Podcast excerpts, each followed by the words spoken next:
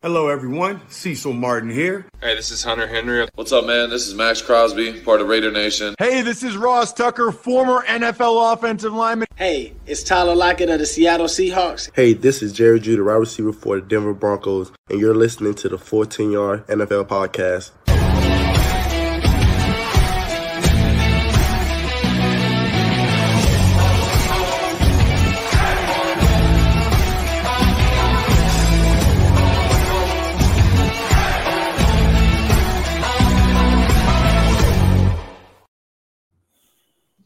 Yes, welcome in everybody to week number two of the NFL 2022 season. Strange old day here in the UK, the strangest bank holiday I've ever gone through. Very sad, sad day, but we're here to review everything that happened in the NFL this week, and that will cheer us up, no doubt, because there was plenty of sheer chaos as usual, guys. We said that word plenty last week, and we're going to say plenty more this week because boy, oh boy, was there some chaos this week. Let's welcome the boys in. Josh, how are you doing, buddy? Yeah, not too bad. Another NFL week, another NFL disappointment for uh, me personally in the cruelest of circumstances. But as I'm talking to you right now, I've got BT Sport on the other line, and uh, the Guardians currently beating the Twins. So yeah, not bad at all, mate. Baseball, good lord, one sport I've never ever got into. Steve, how you doing, buddy? Yeah, not bad. Um, the NFL continued with chaos, but it was all different themes this week. I think um, the kickers seemed to find their kicking boots this week. There wasn't so many missed missed kicks. But, Sorry, Steve. Carry on. but uh, all the defenses forgot how to play football. Um, we're going to go into, I'm sure, a lot of it, but a lot of comebacks, a lot of just awful, awful defensive performances. Um, yeah, chaos in, in a different way. And uh, Dave's been having his way, the agent of chaos, because yeah, more, more strange results, more wins that you didn't expect. Um, I don't think this was probably a week for the gamblers amongst us because uh, I would imagine that a lot of people picked some teams that just were were almost bankers that, that did not win. So, yeah, let's get into it. Yeah, absolutely. Let's start then, fellas, with what we did last week. Tell me one thing you loved in the NFL this week. Josh, should start with you, buddy. I mean, let's just start with the fact that the the league was as chaotic as it was this week.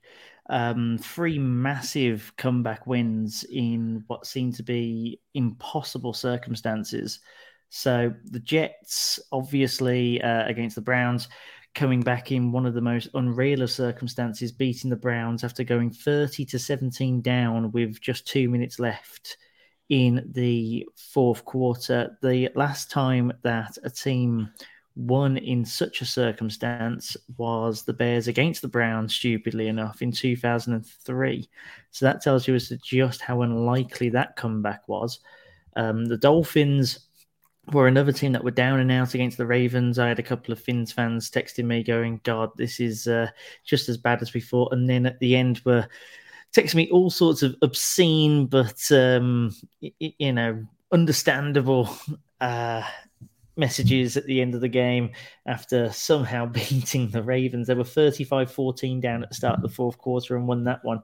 And then the Arizona Cardinals, you know, how on earth did the Arizona Cardinals win that game? They were 20 0 down at halftime and uh, 23 to 7 down at the start of the fourth quarter, and they still won their game as well. And then just to add something else into the mix, gents, nine out of the 14 games so far this week have finished with a score that is, you know, either seven points or fewer.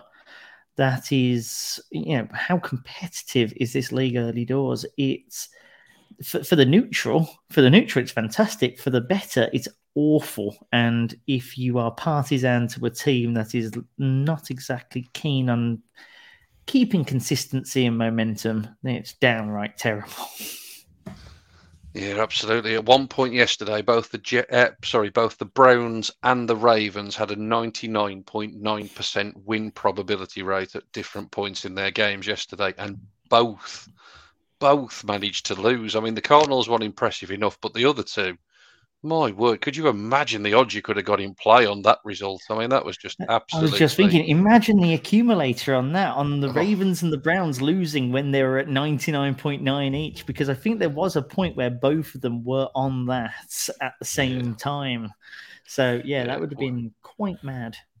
Would have been absolutely frightening. Just on the um, the Raiders and the Cardinals, um, as we're talking about that game, you just mentioned it there. Um, just want to highlight the Kyler Murray two point play, which I'm sure everybody has seen now. It's very much Michael Vick Madden style. Kyler Murray managed to run 85 yards on a two point conversion, gents. 85 yards. What just on commit earth of taking him down. Oh, How on earth did no one go to him? It just constant side to side. It was mad. I actually thought that it was. I thought it was a busted play. I thought it was like a penalty. It was just casually rolling from side to side for the fun of it all. But yeah, just just how do you not go to the man at the very least? It was a fantastic play. Yeah, frightening, frightening play. But yeah, I mean, to be fair, we'll probably touch a little bit on the Cardinals a little bit later on because potentially papered over a few cracks. Let's just put it that way. Steve, what did you love in week two, my friend?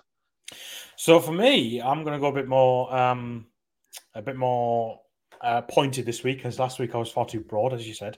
So this week I'm going to go for uh, for my old pal um, Doug Pederson and these his Jacksonville Jaguars. They looked uh, an offense unleashed. Um, Trevor Lawrence looked the best he's ever looked in an NFL uniform. I thought he was sublime. Um, that's the Trevor Lawrence we all thought we'd see in the NFL. Um, I thought he was excellent. Um, I think through the first half, up, up until just before the half, I think he was 12 of 12 um, with something like 150 passing yards. Like he was, he was really dialed in.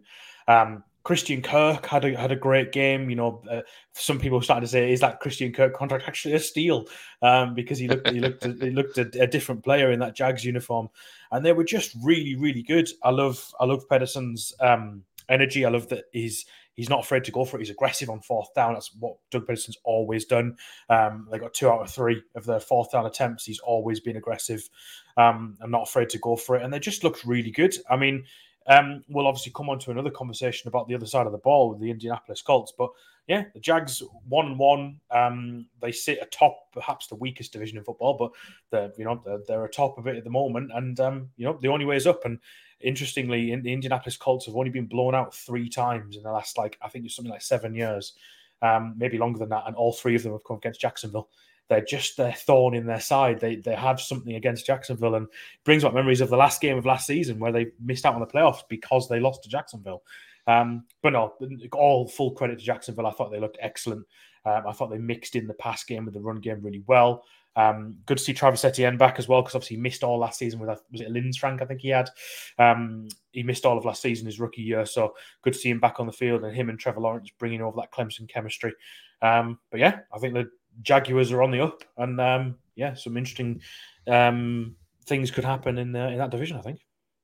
Yeah, most definitely. Like you say, certainly the best Trevor Lawrence has looked. A big shout out as well to James Robinson because I think he's been feeling Travis Etienne breathing down his neck, and he's responded um, yep. in terms of some of the play that he's put out on the field. I'm slightly regretting trading him away in a full 10 yards dynasty league, but there you go. I tried to pick up J.K. Dobbins and I thought James Robinson would be expandable, but you know, there you go. These things happen. I'm going to be even more pointed. I'm going to not pick out a team, I'm going to pick out a player. And I'm going to tip my cap to Amon-Ra St. Brown because what a performance yet again from him. Quietly has become one of the premier wide receivers in the league. That might sound like an overreaction, but he's now on a streak of six games with at least eight receptions and one receiving touchdown, which is now the longest such streak in the Super Bowl era. And he doesn't look like he's slowing down anytime soon. Um, he was consistently targeted yet again in the passing game for a Lions offense that has been tremendous in the first two weeks. They put up 30 plus in a losing effort, obviously, last week, another 36 point effort this week. Um, they've got a good balance, it would seem, with the ground game. D'Andre Swift and Jamaal Williams are a nice one-two punch. Um, you know, Jared Goff four touchdowns on the day, and like I say, two of those went to um, said Amon-Ra St. Brown. He also added a 58-yard rush as well to show that he was um, an all-round weapon in that offense. Uh, and like I say, very quietly, he really has become a real, real weapon. Actually, he ended up leading the Lions in rushing as well as receiving with that big 58 yarder on the ground. Um, but yeah, like I say, really, really big weapon. Um, and as I say, the Lions looking a little bit punchy. We've mentioned a couple of things that we loved. I think we're going to expand our conversation on a few of these teams and a few of the points that we've made. So, Steve, I've put it into your hands this week. I had my overreaction Monday for week one, and I've asked you to come up with a few statements that you believe um, after you've watched week number two. So far away, mate. So I think we're going to retouch on a few of these teams. Yeah, I think we'll we'll stick in the theme of the uh, of the NFC North and uh, of, of the boys in blue because what watching them week one, obviously against my Eagles, and then watching them again red zone against the Commanders. This Lions team is good like their offense certainly is is underrated. I think obviously the last year was a bit of a rebuild year. Dan Campbell brought the energy. You know, he brought this this team that doesn't give up, that doesn't sort of lay down, not afraid to try things, and they've stuck with a few players. And yes, Jared Goff might not be the most polished passer in the league, but this Lions team is underrated, and I I think this Lions team is going to the playoffs. You know, I don't think they're going to finish number one in the NFC you know. But I think with it being expanded to seven teams this year, we've talked about how much the uh, um, the uh, NFC is weaker than the AFC, and I think those six and seven spots are up for grabs. And with Dak Prescott going down, that opens up all kinds of conversations. Trey Lance has gone down. You know, I think I think there's definitely a, a spot to be had. So, what do you think, Sean? Do you think uh, do you think the Lions have got a route in? I'm buying, mate. I'm with you. I'm all over it. I'm I'm yet to be convinced at all by the Packers. I know they got a win this week, which we'll come on to later. Mm. Um, but I think they beat who the real cellar dwellers are in that division in terms of the Chicago Bears this week. Um, I've been massively impressed with the Lions. I think they were close in a number of games last year. Certainly, like you say, they picked up their few wins that they did manage to secure in the back end of the season. It does seem like Dan Campbell's message is, is very much getting across. Um, I've got a friend who um, moved over to Detroit some years back, and he's he's adopted the Lions as his team since uh, moving over the pond. Um, and he says that you know how much the city's really buying into the philosophy and, and really enjoying the energy that, that Dan Campbell's bringing. Um, I think you mentioned the offense. I think it starts up front. I think the offensive line is good. You win football games in the trenches, um, and that offensive line is good. Jared Goff has got his limitations. There is obviously no doubt about that, but he's also been able to take a team to the Super Bowl. He can be an efficient quarterback. And I think the reason that the offense probably goes under the radar is, like I've just said, Amon-Ra St. Brown was a rookie last year, not a name on everybody's lips, certainly not the casual viewers, you know, sort of thoughts of a premier wide receiver. But if you actually look at what he's producing, he's he's out producing near enough everybody not named Cooper Kupp at this moment in time. You know, he's he's phenomenal when in terms of what he's actually contributing. I think you look at the other side of the ball. I think Aidan Hutchinson obviously had a hell of a day um, yesterday. Picked up three sacks, didn't he, on his um, on the on the day. Um, obviously, massive expectations for him coming in um, as the second um, overall pick in the draft this year. Um, but they are a young team. They're a, a team that is improving. I think there there is definitely an opportunity within the NFC, as you say. I think, you know, I would suggest that Trey Lance going down probably improves the 49ers' chances, if I'm being honest. I don't know Josh would share that opinion with me. Yeah, um, absolutely. But I, th- but I think in terms of elsewhere, you know, I would look around, and as you say, you know, the NFC East the Cowboys were the ones that people expected to be there or thereabouts. Yes, they got a win this week, but there's question marks there. Um, you know, the the Rams, yeah, they got a win, but let's face it, they were pushed all the way by the Falcons in what was potentially another huge comeback, which fell just short, um, and you haven't threatened to actually come to fruition. Um, the Bucs have got question marks because of all of the injuries that they've got and, and, all of those type of things. So look, I think there is definitely an opportunity there for the for the Lions to be in the conversation. Um, but obviously, so much depends on whether or not the Green Bay Packers can actually find some consistent form. Like I say, I'm not taking week two as any sort of barometer for what they are or what they aren't because I think the Bears will be really, really poor this year. Um, but I think obviously the Vikings and well, listen, the Vikings were impressive week one, big game for them tonight. Obviously, Packers disappointing week one, corrected themselves week two. But like I said, let's wait and see what comes around. It's a tough, yeah. tough division, but the Lions are certainly a team um, that if I was a fan of them, I'd be encouraged that brighter days are certainly ahead. Whether those brighter days come at the end of this season or next, but they're certainly in the uh, heading in the right direction. Josh, you don't agree, do you? Can I sell you guys some stock? If you're if you're buying stock, I have stock to sell. Uh, yeah, my main question here, though, Steve, is how many wins do you expect them to get? Because I I understand why you're putting it out there. They are definitely a team on the rise, and they're definitely a team that has got some moxie about them, and is likely to get more wins, of which I definitely had them scheduled for this year, which is scary because I think they are featured on a couple of my win totals as an under, which is scary to me at the moment. But I currently pin them as a seven win team as a ceiling still. So I don't know how many wins you think that they are likely to well, pick up now, whether that's an eight or a nine at this point. Does does eight wins get you in, the NFC? It's going to be tight, maybe, maybe, but probably, probably nine. not probably nine. So that means they need to win eight more games, and they they have games against the likes of Seattle, New England, Dallas, better than Chicago, expected, less than expected. Giants. Dallas is a toss up. Giants are potentially better than expected. Jags are better than expected. You know, the, you can't look at the lines in a vacuum. You know, the, but the, the Lions, are better well. than expected, though. Do they not get the same? Exactly, but that's but that's what teams? I'm saying to you. What I'm saying is, is that you can't look at them in the vacuum, though. You know, the Jags just took apart the Colts. You know, and I mean, took apart. They did. So you know, you can't, you can't, you know, immediately scribble a dub in that in there for the Lions because I look at the Jags right now, and I think that the Jags pace the Lions. I just think that Washington are worse than expected. I think that that's something of which we can definitely take from the first two weeks of the season. I think that the Lions padded their points column in week one against the Eagles. The Eagles were still relatively comfortable throughout that game. Um, come back to me in say three, four weeks and see if we're still saying the same thing. I think that the Lions have got tougher times ahead before their bye, and then that the schedule definitely opens up after the bye, but there are other teams that are saying the exact same things Lions at the moment, and they play those as well. I think if they don't, it's because of their defense. The defense is not great. Like Aidan Hutchinson was not amazing in week one. He had a bit of a breakout game week two. Um, and if they don't do it, it's because of the defense. They've allowed th- 38 and 27 points, respectively. That's a lot of points to be given up. You know, you don't win many games yeah. allowing those types of points. And they, and, and, and, let's be real, they almost threw it away against Washington. They, they, you know, it really did look like the Commanders were going to, you know, charge down there and make another comeback. Um, so they almost did throw it away. But for me, they're an early team that, and I think there's a theme so far. There's, they're an early team that they are better than I expected they were going to be. And I would have them in the conversation come like week 14, 15. You know, you think, oh, actually, if these guys can win another two or three games, I think they're in.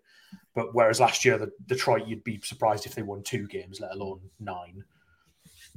Yeah, no, I think I think that's fair, mate. I think that's I think that's a fair assessment. Like I said, they're certainly in the conversation. They're certainly trending in the right direction. Like you say, it's still early doors. It's still only week two. Um, you know, as Josh said, let's see where they get to. They've got an early bye week after the next three. Tough one next at Minnesota. They then got Seattle and New England. If they could be sitting at three and two come the bye week, um, they will be very, very happy indeed. So that's your first one ticked off, mate. Give us your second one. Second one, I'm going to stay on the theme of the playoffs, but we're going to swap conferences. And this might not be necessarily such a surprise to some people, but I just want to heap some praise on the uh, on the two and zero Chiefs and say that I think the Chiefs are going back to the Super Bowl. Um, you know that requires them to beat the Bills somewhere along the line, unless someone else does it for them. Um, and I know we've all been very, very high on the Bills so far this season, but they've just been so good. Patrick Mahomes was so efficient against the against the Chargers on Thursday night. Um, he looked polished. He looked confident. Um, that little sidearm throw uh, uh, that they got the touchdown on was wonderful. Um, and it looks like he slotted in with this new receiving corps pretty pretty seamlessly. You know, Tyreek Hill is gone. It doesn't seem to matter in, in Kansas City. Andy Reid's dialed up in the offense. Matt Nagy is the quarterback coach, which is really interesting. Um, because prior to becoming the head the head coach in Chicago, Matt Nagy actually had some pretty interesting um, jobs as quarterback coach and was was regarded as a pretty successful quarterbacks coach. So it's interesting that they brought him in and he seems to be doing some good things. But I think most importantly, their defense, you know, the defense held firm. You know, they had a young rookie cornerback, um, Jaylen Watson, uh, who apparently only three years ago was working alongside his mother at a Wendy's but is now a cornerback for the for the Kansas City Chiefs, which is a wonderful story. And he took the NFL his first NFL interception back 99 yards for the score. Um, and I just think the Chiefs look like the Chiefs of about three years ago. Um, they look really good. Um, I think that that you're going to struggle to beat them. Um, and and when last year we remember the Chiefs took I think was it eight weeks to get to over 500 uh, because they kept losing games that no one really expected them to, and they've just come across probably one of their hardest tests this season. And yes, it was a close game, and yes, um, Herbert got injured, but they came through it and they've got the W and, and, and they march on. Um, and so I'm I'm putting out there early week two. This is my early hot take that I think the Chiefs are going to the Super Bowl.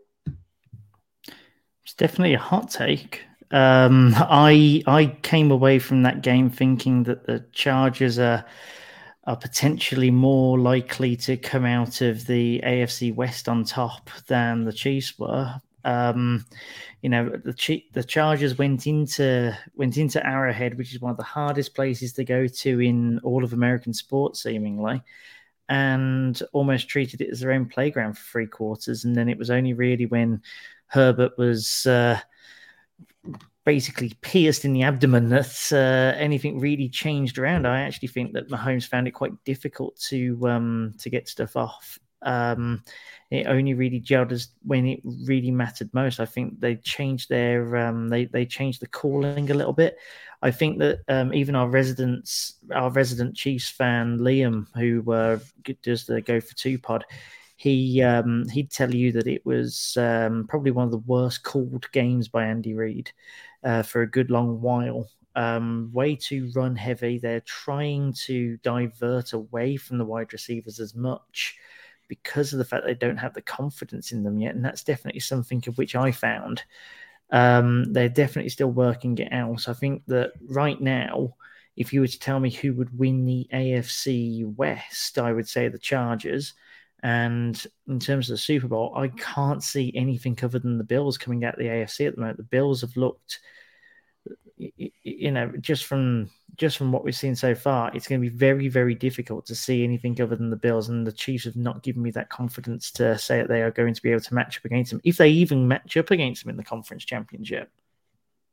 Yeah, I mean it's, it's interesting. I think I think um, it's interesting that, that, you, that there's opinions that the there's one that was a really poorly called game by Andy Reid, but they still won you know they still managed yeah. to find a way to win. And if you're if you're contributing touchdowns from your defense, I think that's really important.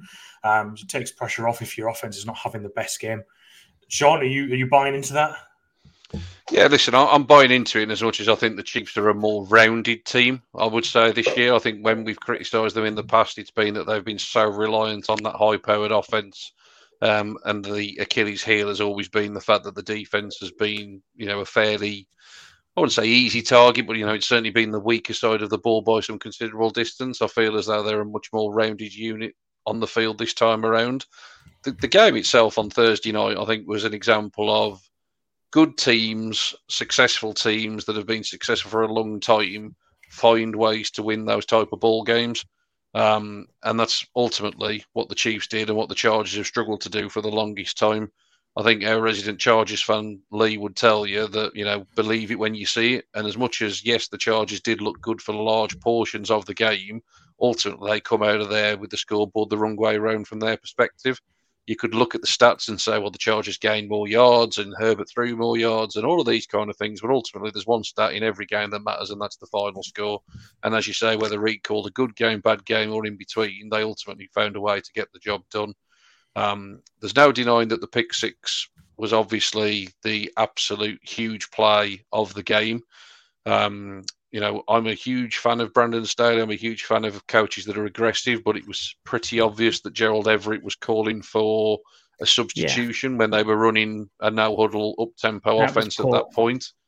And, you know, admittedly, you know, they were obviously moving the ball, which obviously, you know, was working for them, but to particularly target him on that play when he had signalled, "Look, I need a, I need a blow here. I need to come out," and you could tell by the effort or the lack thereof of effort, not only in terms of trying to secure the catch, but he didn't even attempt to try and run back and, and sort of make a tackle. And admittedly, the you know the defender had obviously got a few yards on him at that stage, but he was just down on his haunches, and you know ultimately that was the play that ultimately really swung the game in the favour of the Chiefs. But um, I think, you know, I was very high at the start of the season on the Broncos. I thought their upgrade at quarterback would be huge. Let's be honest, through two weeks, it has been nothing short of woeful in Denver. Um, you talk about coaches very quickly on the hot seat. Nathaniel Hackett could well be the shortest tenured head coach in history um, if things carry on the way that they are. Because my word, they um, they were lucky to squeak a win yesterday. Um, but look, in terms of the Chiefs, it, it all seems like a Buffalo Kansas City AFC Championship game, doesn't it? but that would be far too easy. We've sat here for two weeks and we've got nothing right. We've predicted nothing correctly. Something surprises us every week. You know, something will happen, and you know that game may well never come to fruition. Um, but look, you know as well as I do that 16, 17 weeks from now, if that is the game, these two teams may well look totally different to what they look now anyway. And again, believe it when you see it. The Chiefs have done it consistently. Mahomes has done it consistently. I would trust him and I would trust that team if it gets to that stage. So I don't think it's too hot of a take at all, mate. And uh, more importantly, in terms of the here and now, huge, huge divisional win because we talked about yeah. that division mm. and divisional games in particular. A massive yeah. one. What's your, th- what's your third one, buddy? So third, we're going to go with um, some of the downsides rather than the upsides. Um, we've talked about teams making the playoffs. I think there's a few head coaches that are on the brink of outstaying their welcome in the NFL, shall we say, to put it lightly. Um, I think there's a couple of guys that are looking fairly obvious as candidates to go first. You know, you probably point to Matt Rhule. His, his days are, are looking numbered. Um, you know, there's a couple of new guys that have really got off to a shaky start. Nathaniel Hackett's one. Um, I think Mike McDaniel. Uh, sorry, not Mike McDaniel. Um, uh, Las Vegas head coach. Why is his name escaping me? Um, Josh McDaniels. Josh McDaniels. Sorry, beg your pardon. Not Mike McDaniel. Definitely not Mike McDaniel. Josh McDaniels. Um, I think he's had a really rough start in Las Vegas. Um, is is 0 2 with that Vegas team. Um, uh, but I think there's a couple of long tenured head coaches. And I think his hot seats are getting pretty hot. And I think there's a couple that might go mid season. The first one is um, is Cliff Kingsbury. And I know the Cardinals won, and I'm sure this is probably a good chance to talk about the Cardinals game. Um, but they should not have won that game. That was how they won that game. I don't know. That Arizona offense has been asleep for the first six quarters of this season. They were dreadful last week. Um, they looked awful in the first half this week. Kyler Murray was 31 of 49, um, averaged 5.7 yards a throw, one touchdown, one interception, quarterback rating of 66.9 on ESPN. Um, you know, he just he, just really didn't look great until that fourth quarter and until he managed to keep plays alive with his feet, which yes is what he can do, and yes, it's great to have that, especially you know that two point conversion where he managed to run it in somehow, you know, despite holding on to the ball for what felt like an eternity. Um, but they had no right to win that game, and I think a better team would have put them to the sword and would be walking away with the win right now. Um, I think Cliff, King, Cliff Kingsbury has been walking a bit of a tightrope for a while, and when they had their enormous collapse towards the end of last season, as they seem to do lately, um, I think his days were were looking numbered then. And I, I said at the start of the, of the, season, I said in our our um, NFC West preview show that if they don't get off to a good start and if he doesn't make the playoffs this year, his days numbered. And if they continue like they are and they get to week eight and week nine and they're on 500 or sub, I think it's time. It's time to make a change. How can you keep you you know you've got Kyler on his big monster contract now. He's locked down. You've got a good receiving corps now. I know they might be trying to get by until Hopkins comes back week seven. And I know that's obviously a massive piece to lose, and, and losing your wide receiver number one for the first six weeks is huge. And maybe if they are, you know, four and two or three and three, and he comes back and they turn into a good unit again, then that's you know that signs that maybe they are. But they just don't look like a polished playoff team. They look like a team that even if they're going to make the playoffs, um, that one and done. You know, I, I, can't see them who they're going to beat. I don't see which NFC team they'd beat. Um, I don't know where the um, where the offensive production's coming from. They've got a couple of decent receivers. You know, Zach Ertz is always a reliable um, receiver. Marquise Brown looks like he's slotted in fairly well, but you know they were going to Greg Dortch a lot yesterday, um, and hmm. and he had himself a decent game. But you know, when James Conner's fourth on your on your depth chart for receiving yards, you know, and he's a running back. Like, I, I you know, I, I, I, just don't see where the offensive production is coming from. So for me, Cliff is one. I don't know what you guys think about him, but Cliff is one. I think his his days are numbered. Um, the other one, I think, before I pass it over to you guys, is is again probably fairly obvious to some, but the other one is Frank Reich because yeah, the the Colts were awful, absolutely dreadful yesterday. Um, and they were shut out by Jacksonville. Well, that shouldn't be happening to any team, let alone Indianapolis. You shouldn't be being shut out full stop. You've got four quarters, 60 minutes to score at least three points, and they didn't score any. Um, and Matt Ryan was dreadful. Uh, 16 of 30, 195 yards, zero touchdowns, three interceptions, sacked five times.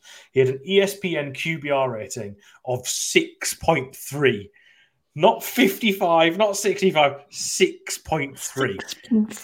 That's awful. Jonathan Taylor couldn't get anything going. I think he had that one long run for 21 yards. But apart from that, he was averaging somewhere around sort of four yards, three yards a carry. Um, they got very little going in the passing game. Um, uh, the, the thing is now is that they've obviously had a different quarterback every season for the last like six seasons or so.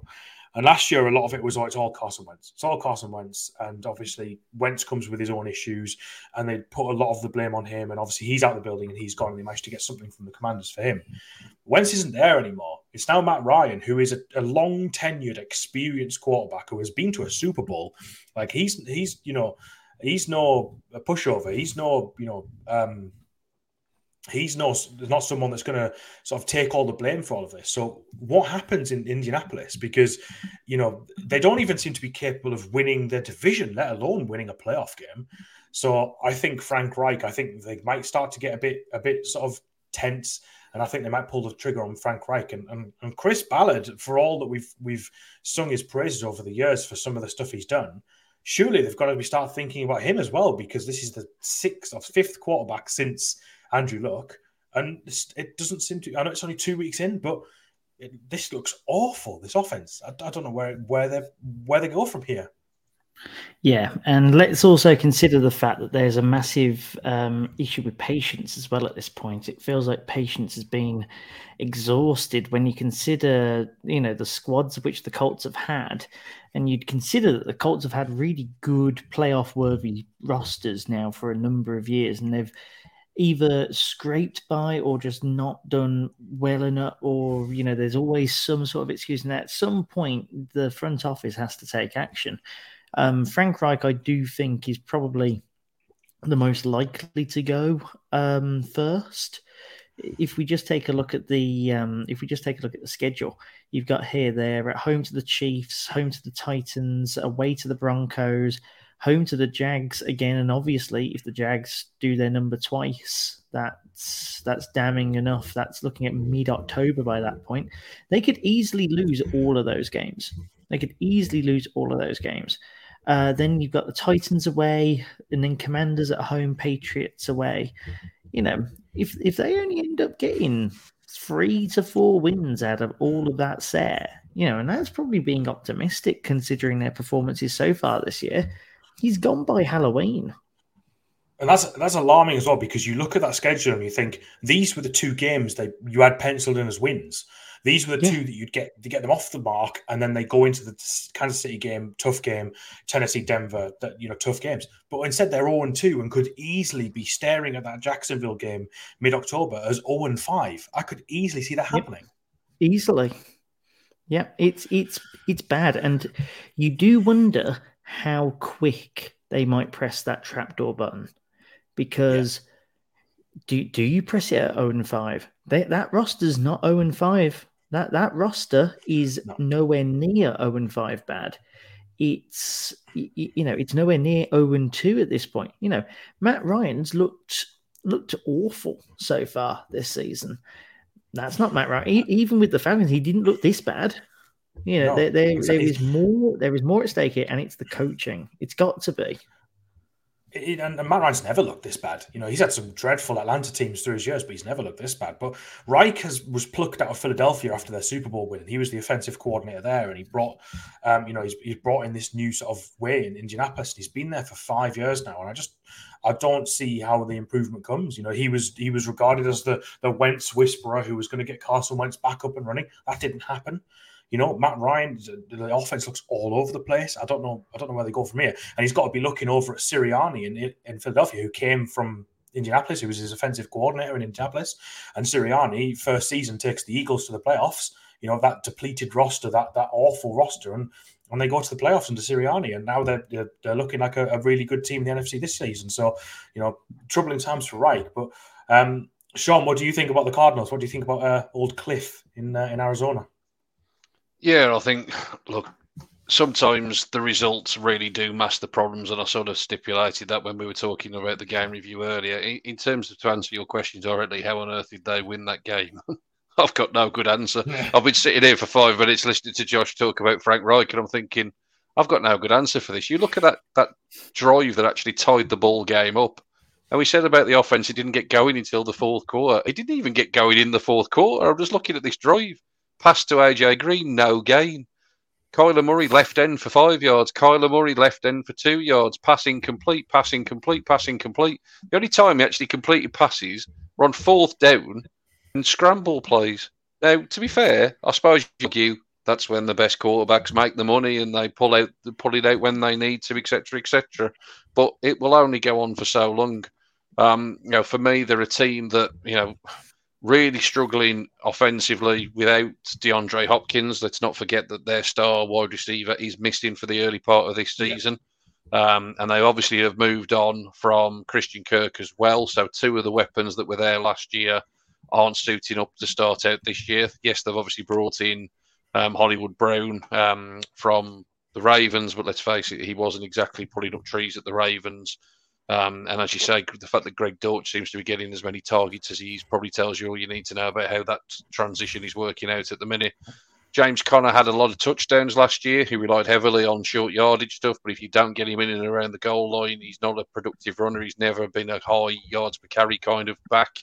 Um, and you know they haven't got one of those. You know James Conner's stat line for yesterday seven for twenty five. You know they got more plays, gadget plays um, out of Eno Benjamin than they got out of James Conner yesterday.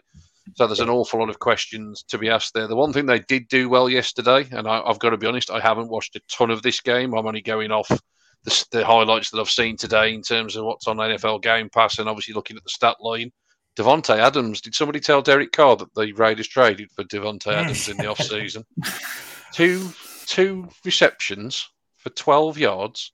Two receptions for twelve. That has got to be Davante Adams' worst stat line forever. Um, admittedly, it's obviously a new offense for Davante Adams, but two for twelve yards just seems a ridiculously low stat line. Um, and as you said earlier, Josh McDaniels not off to a great start at all, is he, in terms of what the Raiders have been able to put out. I think in terms to answer the question between the two, um, I think Frank Reich is the most likely to go sooner rather than later. Um, I think Cliff Kingsbury is more likely to to get a longer run at it, um, but I wouldn't be surprised if if either of them survive come the end of the season. And it's like I said, we talked about this pre-season, didn't we? I think it's the level of expectation with these sides. You know, if they don't make the playoffs and don't have decent runs in the playoffs, you know, it gets to the point that, you know, he's making the playoffs enough. You know, and actually, when you look at these teams, you know, they do need to have sustained runs in the playoffs. I think just to touch on Indianapolis, just to throw my two pence worth in, um, I don't think the roster's probably as good as what we give it credit for. Um, if you look at it, you know, where are the stars? You know, yeah, they've got some very good players. I'm not disputing that they've got some good players on the roster. Um, you know, but if you're looking for star power outside of Jonathan Taylor, who obviously, you know, one of the premier, if not the premier running back in the NFL currently, you know, there's no real superstar at wide receiver. You know, Michael Pittman's their their big receiver, if you like, in terms of what they expect from him. They've got nothing really at the tight end position. Um, the offensive line is questionable, particularly trying to protect a immobile quarterback. I think Matt Ryan's took seven sacks through the first two weeks. Um, you know, and defensively against Houston and Jacksonville, two teams that you particularly at the start of the season would have expected to be struggling. You know, they've given up 300 yards of offense to the Texans, 330 yards of offense to the Jags, and look pretty toothless in doing so, to be honest. So, um, lots and lots of questions within that. Um, know, I think there are, like I say, some other coaches that, that are under immense pressure already, and it's it's a crazy world that we live in, isn't it? It's always a "What have you done for me lately?" type of league. We mentioned some of the new coaches, um, and we'll touch on those um, as we go through. But yeah, so I think in terms of your three statements, mate, you know, I think they're all very reasonable in terms of your thought process behind them. Um, and as I say, certainly in terms of those coaches, I wouldn't be at all surprised um, to see some moves made sooner rather than later. Um, let's touch on some of the other games then that we haven't really talked about. Let's get a quick update first and foremost on the Pickham's League. Um, and where are we? Top of our table now. I'm pleased to say I've joined Josh at the top of the table, tied now on 19 points. Um, it's a three way tie at the top. Well, actually, do you know what? I actually quite like this new 888 version of the Pickums because you have to obviously get your um, your score right, don't you, on Thursday night football? That becomes the tiebreaker. Yeah. So, John. Johnny Boy Floyd leads the Pickham's League at the moment, followed by Josh, followed by my good self. Um, all three of us on 19 points. Although I will say I actually got Thursday night football bang on the money this week after getting it wrong by 28 oh, points the know, week before. do, do, you know, I was so pissed off that it just didn't take Justin Herbert out of the game because then I would have been just a one point margin and you'd have been dragged so far away. I was gutted, absolutely gutted. Coulda, woulda, shoulda, my friend. You know all of these things, but yeah, um, get involved in the Pickens League each week because um, it is a good bit of fun, isn't it? If nothing else, we all like to think we know something, and as we say each week, all it proves is that we all know absolutely nothing. So it's always uh, he says always joint top. he says there, of course. Let's touch on some of these games, then, fellas. I'm going to reel some of the scores off that we've sort of mentioned, but I haven't gone into great deals of depth, and I'll come to you for a little bit of commentary on them. Um, we've obviously already mentioned the Chiefs 27, Los Angeles Chargers 24, uh, New York Jets 31, Cleveland 30, Cincinnati 17, Dallas 20. I pushed the panic button last week. Josh told me not to push it. Josh, is this more of actually the panic button needs to go to Cincinnati and the most sacked quarterback in the history of the game? So it depends as to what you mean by panic. If you listened to me at the start of the season and didn't buy into the Bengals hype to start with, you'd have seen that this was actually something to be aware of anyway. Um, the Bengals are just are just starting to get the rub of the green the other way now. There there are things of which are you know, which would have gone for them last year, of which did not go for them, uh, you know, either yesterday or last week. You're to get it. The offensive line has not been resolved, of which is a, a huge issue, especially for Joe Burrow. I am wondering whether or not to trademark Burrow, the Joe Burrow uh, resignation podcast. Um, much in the same vein as the Athletics Andrew Luck podcast from uh, from earlier this off season, because the more I look at it, the more I see the Andrew Luck story in Joe Burrow. The guy's just getting hit left, right, and center and can't make moves. And, you know, they've played two solid defenses so far. So they've played the Steelers and the Cowboys. You can say what they like about their offenses at the moment, especially with, um, you know, Cooper Rush and Mitch Trubisky being the two quarterbacks that they've played against, but they are solid defenses. So I wouldn't push the panic button yet, but I also wouldn't be surprised by their slow start either. The, the other thing, just quickly on the Bengals as well, is that they were a Super Bowl team last year and they then they tooled up like a lot of the players they added. They didn't really sort of lose too many, and they've added better players. You know, they shored up the offensive line, or at least they thought they did. You know, they got players back healthy, and they looked like on paper a better team, ready to go back again. And they just look the opposite of that. Joe Burrow's holding onto the ball too long. The offensive line is literally like tatters and is is really yeah. struggling to, to get that chemistry going.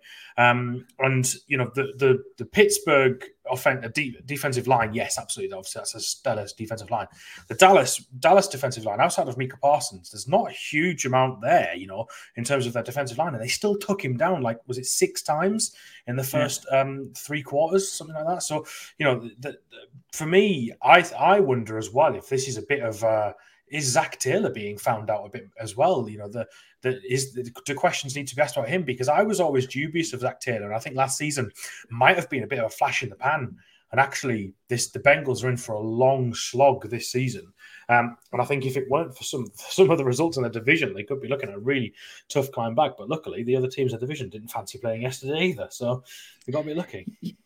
Yeah. So just one thing, re- really uh, quickly, whilst we're on that, and it's something really interesting. If you can look back to some tweets from last week uh, in regards to um, Cincinnati media, etc., and Pittsburgh media, uh, there was um, there's an, there's a tell where if Joe Burrow goes under center, it's getting ran Whereas if he goes in the gun, then it's likely to get past. And that got found out most times against Pittsburgh, and I believe it was a it was something which carried on a lot um, yesterday as well. Yeah, they've certainly got some um, things to clear up there. I mean, just to add to it, um, you know, it, it's becoming almost laughable now how bad that offensive line play is. Most sacks taken by a quarterback since the start of the 2021 season.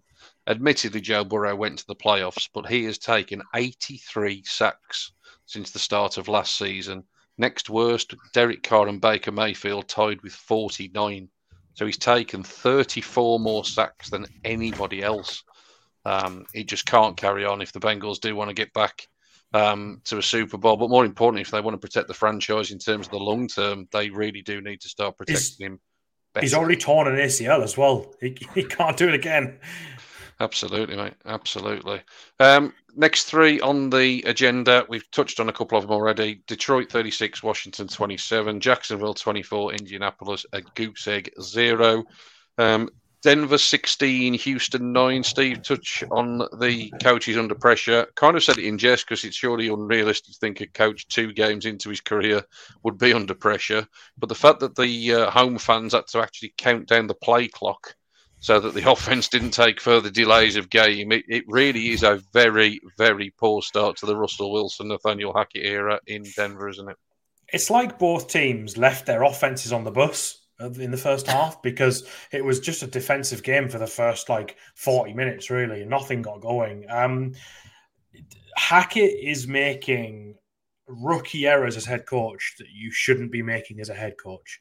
That delay of game on the fourth that is then turned into a punt rather than a field goal attempt is criminal. That is like page one of the textbook. Like, how could you possibly have a delay of game in that scenario that then changes it into a punt rather than a, a field goal? Now, they still won the game, and in the grand scheme of things, three points didn't make a huge difference. But it's just, it's just the culture of the team. You know, you don't want to be known as the coach that's making silly mistakes like that. Yes, he's a new head coach, and yes, he's probably finding his feet, but it's um it's it's alarming for Denver. And I think you know Russell Wilson is not playing his greatest ball as well. Now, obviously, it's going to take some time. He's been in Seattle for for was it 12, 12 years, eleven years, something like that. It's been a long time in Seattle. It's a change of scenery. There's going to be a lot of settling in. And as also as well, I don't think this Denver team have been helped by some of the injuries they've had as well. Obviously, before the season, they lost Tim Patrick, which is an awful loss because I think he's one of the key pieces of that offense. Um, Jerry Jeudy went down pretty early early on and didn't return. Um, Pat Surtain went down on the defense pretty early on, didn't return. So they've had some pretty pretty poor um, uh, injury look. I will give them that, but they need to figure things out and quickly because, like you said, Sean, this was your team that you sort of backed to be, you know, runaway. Um, well, maybe not runaway, but divisional winners in this in this really really tough division.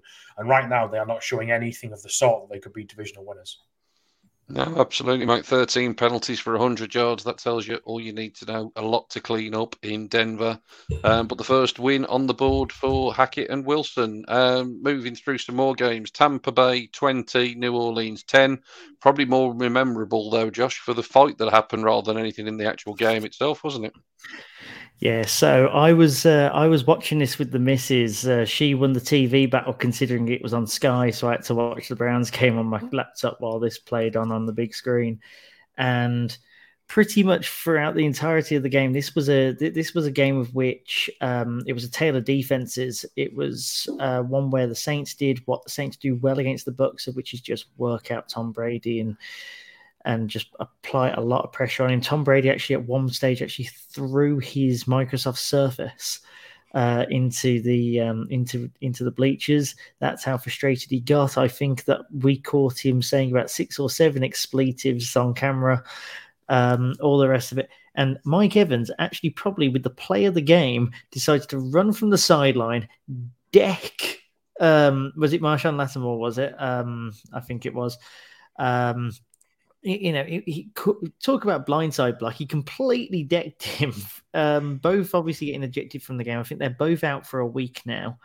Uh, as well. But what it seems to do, what hockey fights tend to do for teams, which is just give them a bit more of a yeah, go get them sort of thing. And the Bucs from that point on seemed comfortable. they they started to get into a rhythm, and that's with Evans off the team. I don't know if it's because they um they obviously didn't know who to mark out the game because Evans was double covered most of the game to that point as well. So uh, yeah, um, Evans playing almost a hockey style enforcer there. But uh, you know, it, it, it did summer. I, I, refuse to believe it didn't do something to cajole them. Yeah, it was like the typical nil-nil in football, where the commentator says this game needs a goal. That game needed a fight, didn't it, to sort of spark it to life? So, and yeah, they've got was, history uh, as well. They've got history. They have, they they yeah. showed it as well. I think uh, Evans punched uh, punched his helmet clean off last time, or something, or the other way around. Um, Last season, that you know, it needed a suspension. I think to actually calm that down going forward. I think. I think next time they'll think twice, maybe Yeah. potentially. Well, it's it's a one game ban as it stands. We'll see if it holds up because I think he's going to appeal it. Let's crack on with a few more um, real snooze fest in terms of New England 17, Pittsburgh 14, and another snooze fest, Carolina 16, the Giants 19. Steve, four really poor offenses here. The Giants quite possibly one of the worst 2 0 franchises ever. Um, if we're being honest, um, Carolina look dreadful. Uh, Pittsburgh offensively look dreadful. Um, you know, four teams here that you know essentially not really a great deal of positives to find for any of these at the minute, is there? No, I think um, you know Pittsburgh to begin with. I think uh, sounds like fans and pundits are counting down the days till we see Kenny Pickett. Some people suggesting that Week Four might see him take the field, and you know the the, the, the Steelers are not going anywhere with with um, Mitch Trubisky. And I think Chicago fans could have told you that, you know. Um, but this um, the Steelers' offense is is lacking at the moment, and uh, Diontae Johnson's probably one of their only bright sparks in an otherwise pretty lackluster offense at the moment, whilst um, Trubisky's at the helm. And, you know, take TJ Watt out of that defense, and all of a sudden it looks pretty, uh, uh, pretty lackluster because as much as uh, as much as they do like to take the ball when it comes to interceptions, if you give it back to the offense, if they can't score on the interception and turn it into a six point defensive play, the offense can't seem to score either. So, you know, troubles in, in, in Pittsburgh. It was weird seeing it, it, popped up on Red Zone every now and again, and it was weird seeing um, a New England Pittsburgh game that is in the post Brady Roethlisberger era.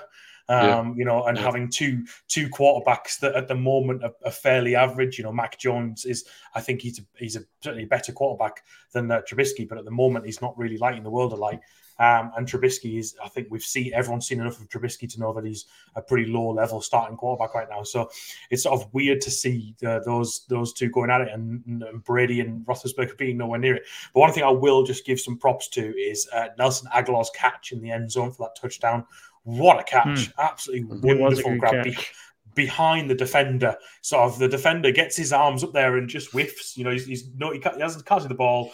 Just does as best he can. It's just a hell of a catch. Really, really good catch. So give them credit for that. Um, and in terms of the other game, you're right. I think I will give the Giants props. They're two and zero. I, I did not have them two and zero. This is the first time the Giants have started the season two and zero since the boat picture.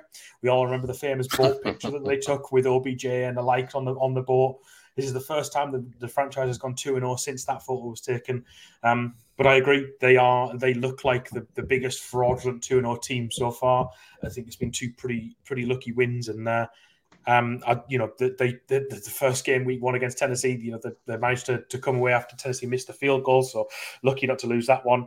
And this one, I think any other offense other than Carolina, and they would have lost this game quite handily. Um, I think the offense is still trying to figure out who it is. Um, interestingly, that um, Kenny Golladay, the guy that got the big monster contract uh, last, not this offseason, one the one just gone, um, was was barely involved. I don't even think he was involved today. Didn't certainly didn't get any targets, um, and his locker was apparently cleared out, and he'd left the stadium before the press um, even got in there after the game. So don't know what's going on there. But Kenny Golladay's time in New York could uh, could potentially be uh, be numbered. Um, but when their, their their biggest receiving threats are Richie James and David Sills the fifth, just shows you sort of how things are changing in New York. And obviously Saquon Barkley had a big game, but I'm the first to point out in the NFC East of, of, of running backs that have relied on heavily, too heavily. Because look at what's happening to Zeke Elliott. His production's fallen off a cliff in the last year or two because his legs are shot, because he's played so many snaps in that Dallas offense. If they're not careful, Saquon Barkley will do the same um, because he's already had a, a season-ending injury once.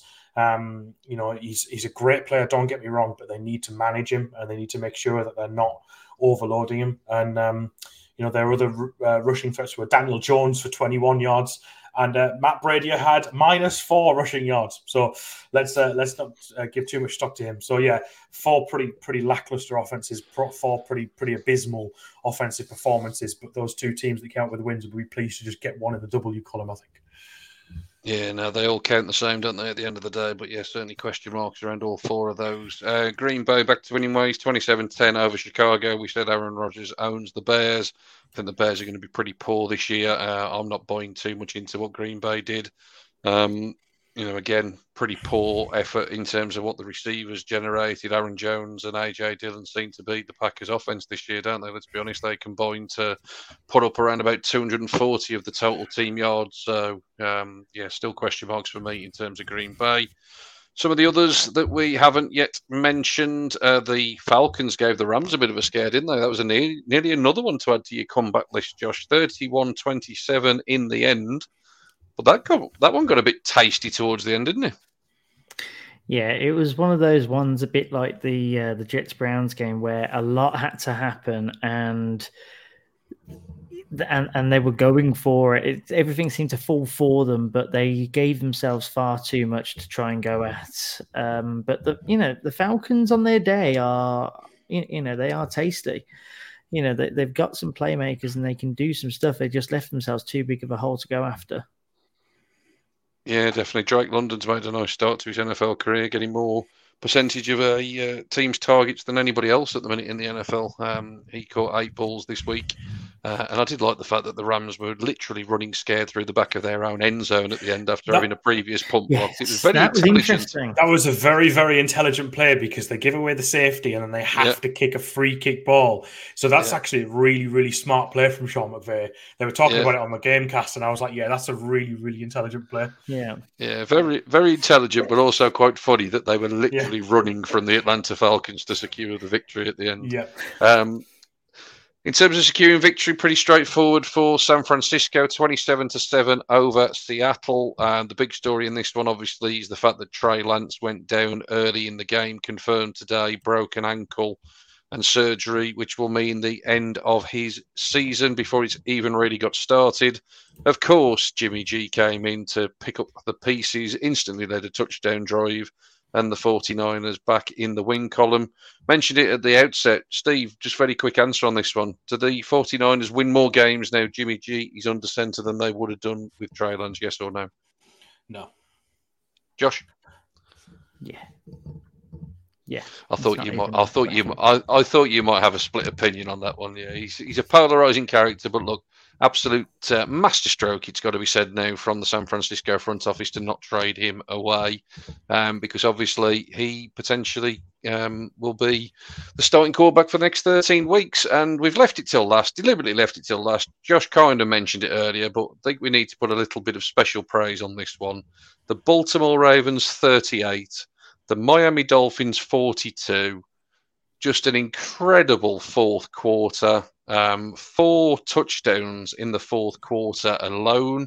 The first time in NFL history that two wide receivers go for over 150 receiving yards and two touchdowns in terms of a duo on the same team, in terms of Hill and Waddle. Um, I mean, the stat line's ridiculous for both of them. Hill 11 for 190 and two touchdowns. Waddle 11 for 171 and two touchdowns. Um, Tua Tagovailoa ends with six TDs, 469 yards.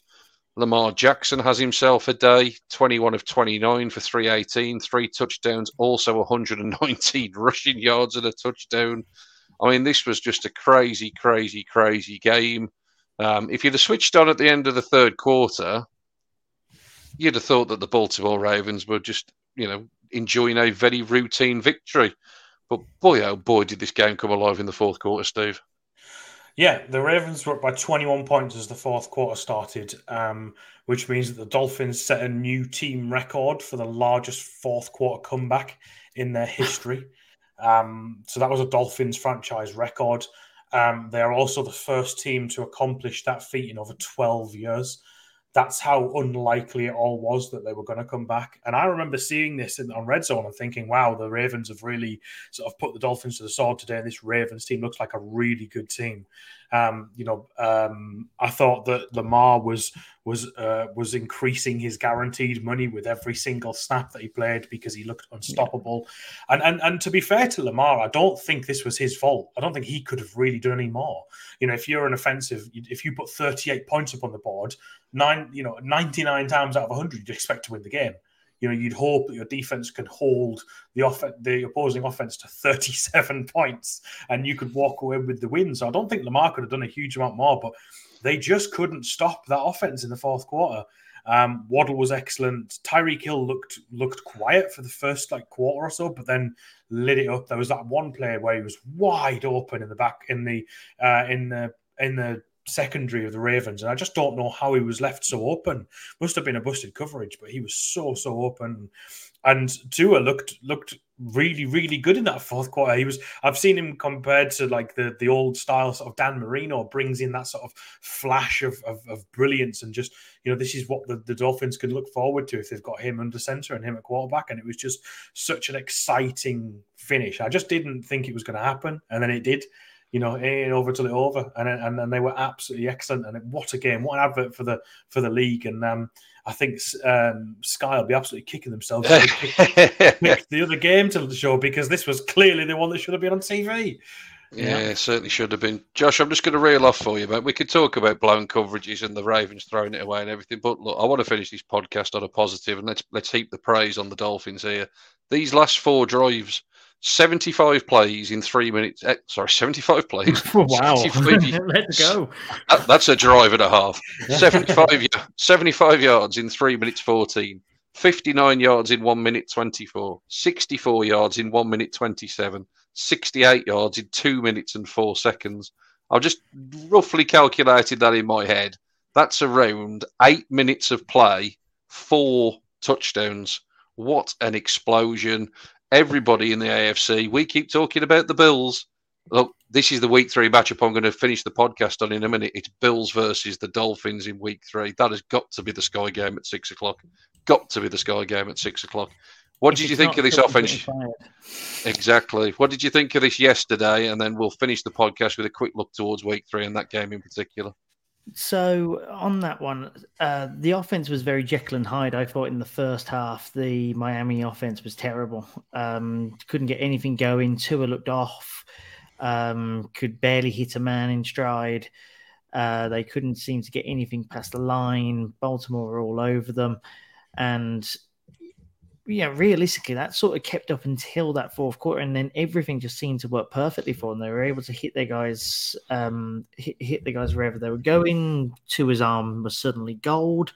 You just got to be able to keep that up consistently. You know, we've said from the offset that Miami's offense, in terms of roster, is really good this year, and there is no reason as to why they can't, you know, reel off these sort of performances over the course of an entire game, not just the, the one quarter.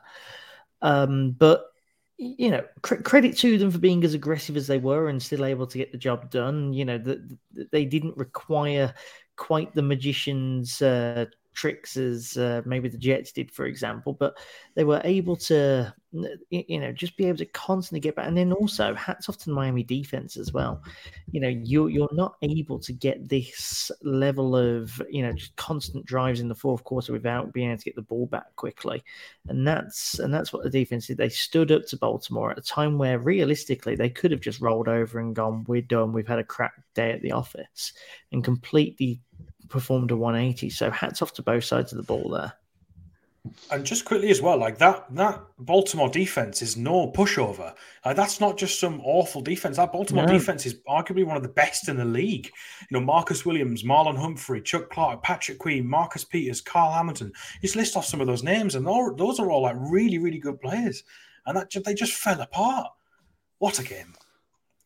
Stunning, stunning game. I've mentioned that that's on the docket for week three. Let's have a quick look at some of the others for week three. Browns Steelers open up Thursday night football. You've either got to be a Browns fan, a Steelers fan, or on drugs to stay up Thursday night to watch that football game.